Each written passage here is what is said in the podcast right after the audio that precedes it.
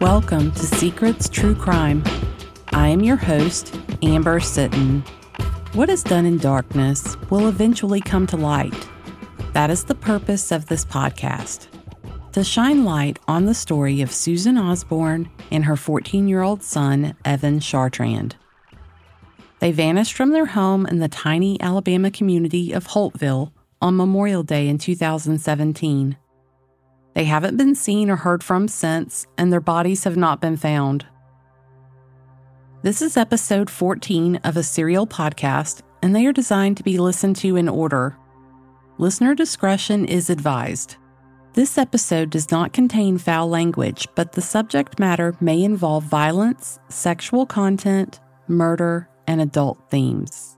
It is not suitable for younger listeners.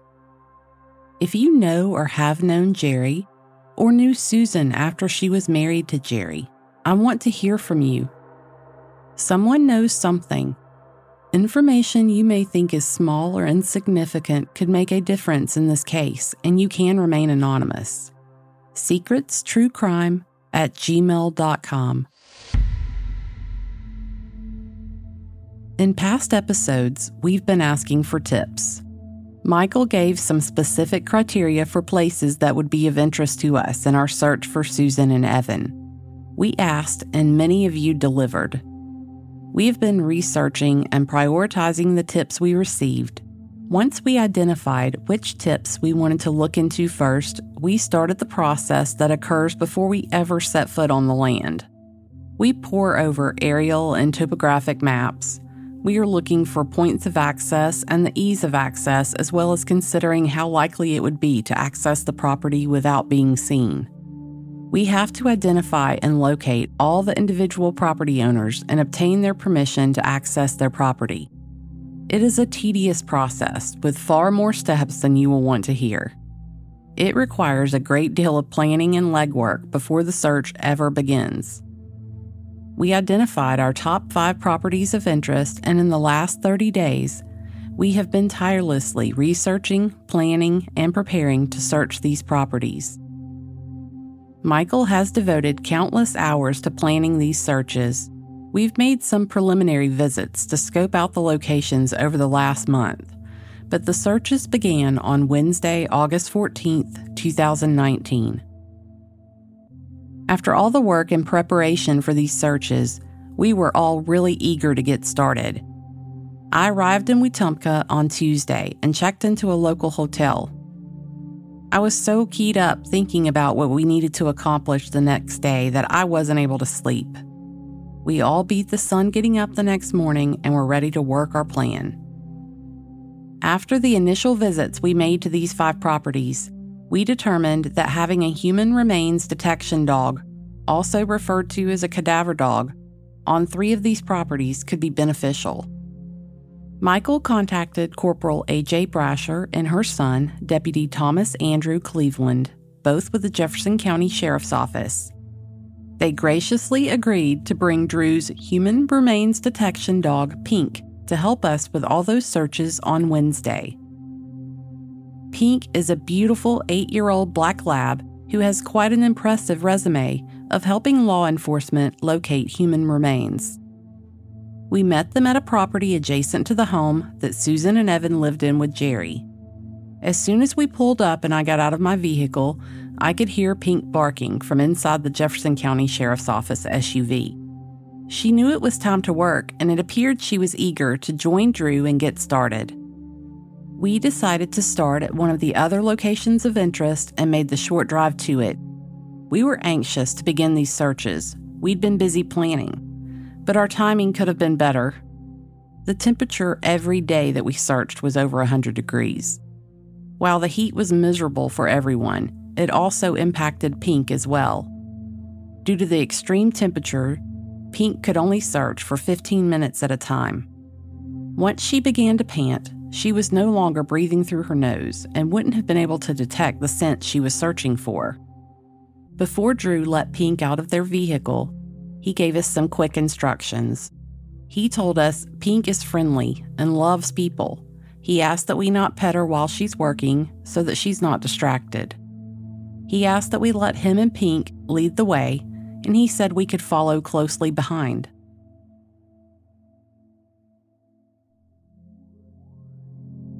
As Pink exited the vehicle, just as Drew predicted, she quickly gave each of us a warm greeting, took a small break of her own, and then she was ready to go to work. We followed Drew and Pink down a slope into the woods. Pink ran ahead of the group just a bit, frequently putting her nose to the ground. She found a basketball sized hole in the ground and it caught her interest for just a few seconds. Not because she detected the scent of human remains, but because she smelled an animal. She stuck her head down in the hole for a few seconds and then she went right back to work. We continued to make our way down the slope, watching Pink work until we hit the 15 minute mark. She was panting. We all walked back to the car so that she could have some water and cool down in the air conditioning for a while. We repeated this process over the next seven hours. I've always found search and rescue dogs fascinating. I was a bit awestruck as I watched her work. We came to a steep slope and we could see that there was a stream at the bottom. We followed Pink further into the forest and explored the stream and the area surrounding it for a bit. We covered the first property on our list and Pink didn't find anything of interest. It was time to move on to the next property. We moved back to the parcels of land surrounding where Susan and Evan lived with Jerry. As Michael mentioned in a previous episode, in cases similar to this, an overwhelming number of victims' bodies are discovered within 200 feet of the crime scene. These properties fall within that 200 feet. We've searched these properties before back in May and decided then that before we completely eliminated these properties, we wanted to return with a human remains detection dog. There are numerous burn piles that are most likely from a former tenant who lived in one of these properties. There is also a lot of uneven earth Along the property line that borders Jerry's side and the rear property line, there is a great deal of debris scattered around. We found women's clothing, shoes, children's toys, and countless household items. Some of the items are weathered, and there are some items that appear to be partially burned. Holly was with us during one of our prior searches, and she pointed out a couple things that she recognized from Susan's home. Susan's brother Brian and his wife Melissa were with us on Wednesday for the search with Pink. Being there so close to his sister and nephew's former home and the likely place of their deaths took a visible toll on Brian, but it was important for him to be there. We located a small figurine of an angel with the head broken off. This is one of the items that Holly remembered belonging to Susan. Brian couldn't leave it. He collected the angel and took it with him to his home in Michigan. Drew and Pink worked their way around the properties adjoining Jerry's house. As they walked near the property line shared with Jerry on one side, Pink found something of interest, and she was approaching the line heading to the side of Jerry's home.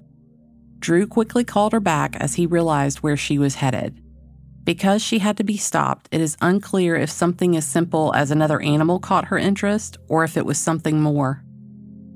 We spent hours at this location, taking Pink out to work and letting her cool down and rest numerous times. While these periods of rest were well deserved and necessary, Pink didn't improve. She clearly enjoys her job. She would bark, wanting to get back out of the vehicle and go again. The area behind Jerry's property line is wooded and the underbrush is pretty thick. It was hard to maneuver through the overgrowth, and it was a slow process. Also, Elmore County has spiders the size of small dogs, and it's not unusual to find large webs with multiple huge spiders. While I might be exaggerating on the size a tiny bit, they are huge and had even the largest of the men in the search party jumping around more than once. When we searched that area previously, we found some women's clothing back in this heavily wooded area. We wanted to run Pink through that section to see if she found anything of interest. She had absolutely no interest in those pieces of clothing. Because of the proximity of these properties to where Susan and Evan were last seen, we had Pink go over these areas pretty extensively, but in the end, she didn't indicate on anything here. AJ and Drew did a demonstration for us. They pulled out a box that they used for training. They hit a human bone and then let Pink try to find it. She located it very quickly and she sat down in front of it. That is her signal. That is how she indicates to Drew that she has detected human remains. It was time to let Pink rest for a while, and with the extreme heat, we all needed a break too. We all congregated under some large shade trees. This gave us time to chat with AJ and Drew to learn more about Pink and cadaver dogs in general. I asked AJ how they train their dogs to locate human remains. She told me that she's been working as a human remains detection dog handler since 2011 she said that to them and their sensitive noses, nothing else smells like human blood, tissue, bone, and teeth. Not animal bones, not anything other than the real deal. She explained that they train with real specimens because, unlike other odors where there are some pseudo scents available, such as marijuana, cocaine, and heroin, there is not a fake dead human scent. So they have to train with the real deal. She explained they have been very fortunate to have made the acquaintance with Restore Life USA, which is located in Tennessee. They are a company that works with research specimens, and they are very helpful in supplying them with the training specimens. She went on to explain that they also train with specimens of different ages. AJ told me that human remains that are eight years old smell nothing like the remains of someone who recently passed. She says this helps the dogs be able to successfully locate remains who have recently died, as well as those who have been missing for many years. While human remains detection dogs receive some training with larger bones, they also train them with samples as small as teeth, and they can even detect blood that is present even if the body is no longer there.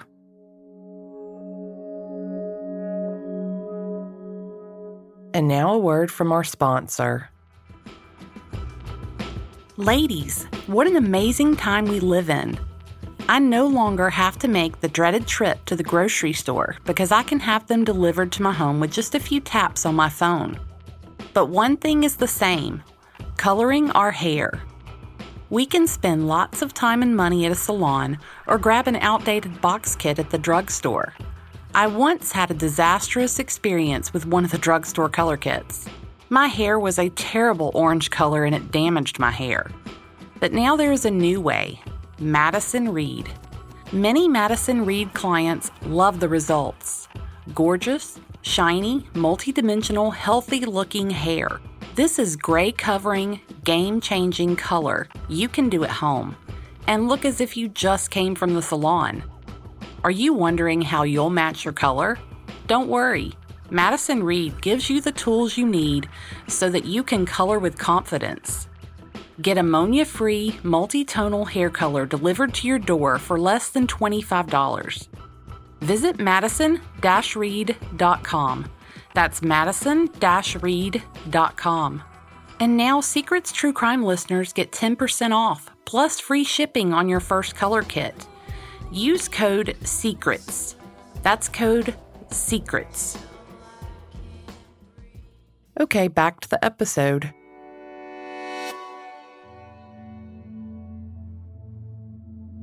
It was getting later in the day and we were running out of daylight.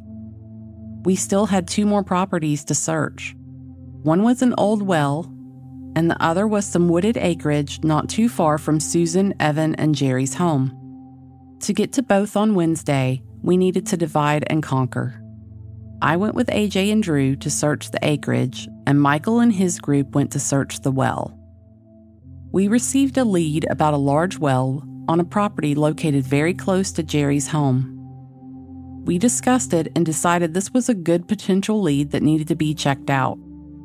We were told this well hadn't been used in many years and that the house on the property had been vacant since well before Susan and Evan vanished. Michael contacted the property owner who gave her consent for us to take a look at the well. In July, we made our initial visit to this property. We found the well at the back of the property and noticed immediately that the concrete cap had a hole cut in it. It was about two feet across. As we looked down into the well, we noticed it was lined in concrete was about four feet wide, and we could see water about 30 feet down. As we looked at it, we could see that it was large enough to hold the bodies that would have been dropped inside, but we couldn't determine how deep the water was. Michael contacted a well driller in Headland, Alabama for advice. The well driller was able to share some helpful information and recommendations for determining if there was anything in it below the water. The well driller told us that with the well being lined in concrete and as large as described, it is most likely an old hand dug well. These types of wells were limited to being about 50 feet deep at most and primarily collected surface water rather than tapping the water table. He recommended using a fish camera with built in lights that we could slowly lower into the well and see what might be below the water's surface. He believed the water should be fairly clear, and the camera lights would be able to penetrate enough to get a good image. We obtained the type of camera he recommended. It has a 100 foot roll of cable, both white and infrared LED lights, and a remote screen with a DVR. Everyone crowded around to watch the screen as Michael lowered the camera into the well. He discovered that the water is about 15 feet deep. Other than some leaves and insect larvae that had obviously found their way in through the open cap, it was relatively clear all the way to the bottom. As the camera neared the bottom, you could clearly make out the end of a large pipe that runs up the side of the well into the old well pump. Just under that pipe, we found the bottom of the well. The bottom was covered in pine straw and leaves. Michael was able to use the camera to move some of that out of the way so that you could see the sediment beneath. Using the cable, he slowly moved the camera around the well, keeping it hovering above the bottom so that we could see anything that might be resting on the bottom of the well. He was able to determine that there was nothing else in the well other than the plant matter that had made its way down the hole. He then lowered the camera into the pine straw and leaves several times. He used the wire probe on the end of the camera to move and penetrate the plant material to ensure nothing was hidden beneath it.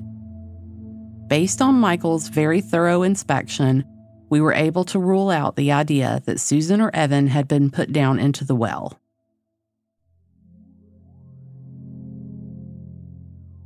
While Michael was tackling the well, AJ, Drew, Pink, and I were following up on another tip we received. In July, I was contacted by a woman who, after listening to Michael on the podcast, remembered something that happened a while back. She explained to me that she lives very near Jerry. She sent me a screenshot of a map that showed her location. It was close. She told me that one afternoon her son had been back into the woods on their property when he came back home, he told his parents that he could smell something dead in the woods. He and his father went back outside and walked back to the woodline. The odor was pretty strong, so they walked further back into the woods in an attempt to locate the source of the smell. The further they walked, the stronger the smell became. They eventually got to the edge of their property. The odor was stronger than ever, but they didn't see anything, at this point, they decided it was likely a dead animal in the woods somewhere, and they returned home. My tipster couldn't remember the time frame, but knew it was possible that it could coincide with the time frame that Susan and Evan disappeared. When her husband got home from work, she asked him if he could remember when it happened. He did remember. They smelled the odor on Father's Day weekend in 2017 which would have been approximately three weeks after Susan and Evan vanished. Michael and I made plans to take a look at this property within days of receiving the tip. The property owner met us and led us into the woods beside his home. The trees and brush are pretty thick here. They led us to an old road, which is right on the edge of his property line. He told us that in 2017, the road wasn't overgrown and was being regularly used by one of his neighbors. The area on both sides of this road were low lying. While the ground was damp, it wasn't holding a lot of water, but the owner told us that there is often standing water here. He went back home and left Michael and I to take a closer look around. We did look around a bit, but we didn't want to trespass on any of the neighbors' properties. We wanted to contact each property owner for permission before proceeding any further. Also, the areas that flood have thick green plants that would have concealed anything lying on the ground. As we talked about it, we decided this would be a property that it would be a real benefit to have a cadaver dog present to help search. As we stood there chatting, I saw movement in front of us to the left out of the corner of my eye. We were startled to see a coyote run by about 30 feet in front of us.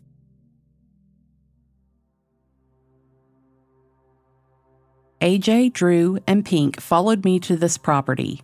We'd been searching for hours, so we sat in our vehicles for a while with the air conditioning running to give ourselves and Pink a break. Then we started to make our way back into the woods. Right after we entered the woodline, Drew noticed what appeared to be a pile of ashes. There was no evidence of a fire, and it definitely isn't a location that you'd choose to build a fire. He directed Pink to the pile. She walked over and sniffed them, but she expressed no interest. Drew picked up a stick that he used to probe and dig through the pile. He directed Pink to them again, but after a quick smell, she still showed no interest. We continued further back into the woods. I pointed in the direction of the odor, and Drew and Pink led the way. We made our way to the old road with Pink exploring the whole way, but nothing piqued her interest on the trip. We crossed over onto the properties that Michael and I had been unable to explore during our first visit. I heard a noise behind us, and for a minute I thought the coyote was making another appearance, but it was Michael. By this time, he had completed the search of the well and he'd caught up with us. As we walked through the forest, we found a spot that grabbed everyone's attention. It was a sunken area of the forest floor that was approximately six feet long and four feet wide. The soil was bare. There weren't any plants on this one section of the ground. The soil itself was very dark, so dark that at first we thought there had been a fire in that spot but after a closer look, we could see this wasn't the case. We could see that the soil was very loose, like you might see with a freshly tilled garden. Drew started to step down on it, but he hesitated as he laughed a little and asked if we were going to pull him out if he started to sink into it. He did sink, but only by a few inches. We all bent down to get a closer look at it. We probed into the dirt with a stick and were easily able to push and probe pretty deep into it. There were no obstructions and no indication of anything solid in the ground beneath it. Drew directed Pink to it, but again, she had no interest in the spot after smelling it. He took the stick that had been used as a probe and offered it to Pink for her to smell. She didn't have any interest in the stick either. While we still can't explain what caused this area of the soil to be like this, with the assistance of Pink, we were able to eliminate it. By this time, we'd covered the areas of interest on this property too, and it was time for Pink to get some rest and some well earned treats. And time for me to thank my newfound friends. AJ, Drew, and Pink don't charge for their services. It's a labor of love, and we are incredibly grateful for their help in what AJ very accurately described as Africa hot temperatures paired with freakishly large spiders. With their help, we were able to eliminate four of the top five places of interest on our tip list. We'd also like to thank the Jefferson County Sheriff's Office for allowing them to assist us. While we didn't find Susan and Evan as we'd hoped, by eliminating the four locations, we are that much closer to the right one.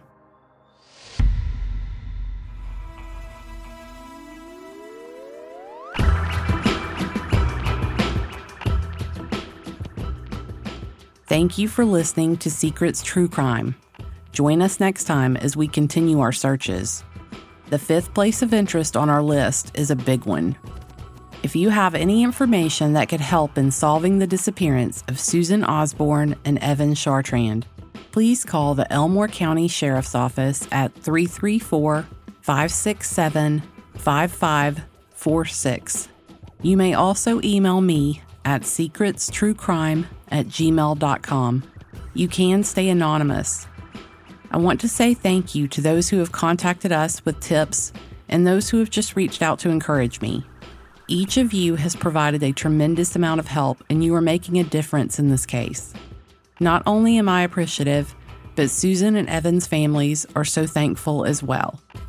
If you are enjoying this podcast, please let us know by giving us a five star rating and review in Apple Podcast. I'm active on social media and often share photos of Susan and Evan, and I will be sharing some photos and videos from our searches.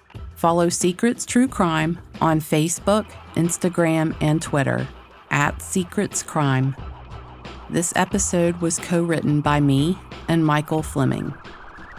The audio editing and post production for this show is by Kane Power at precisionpodcasting.com.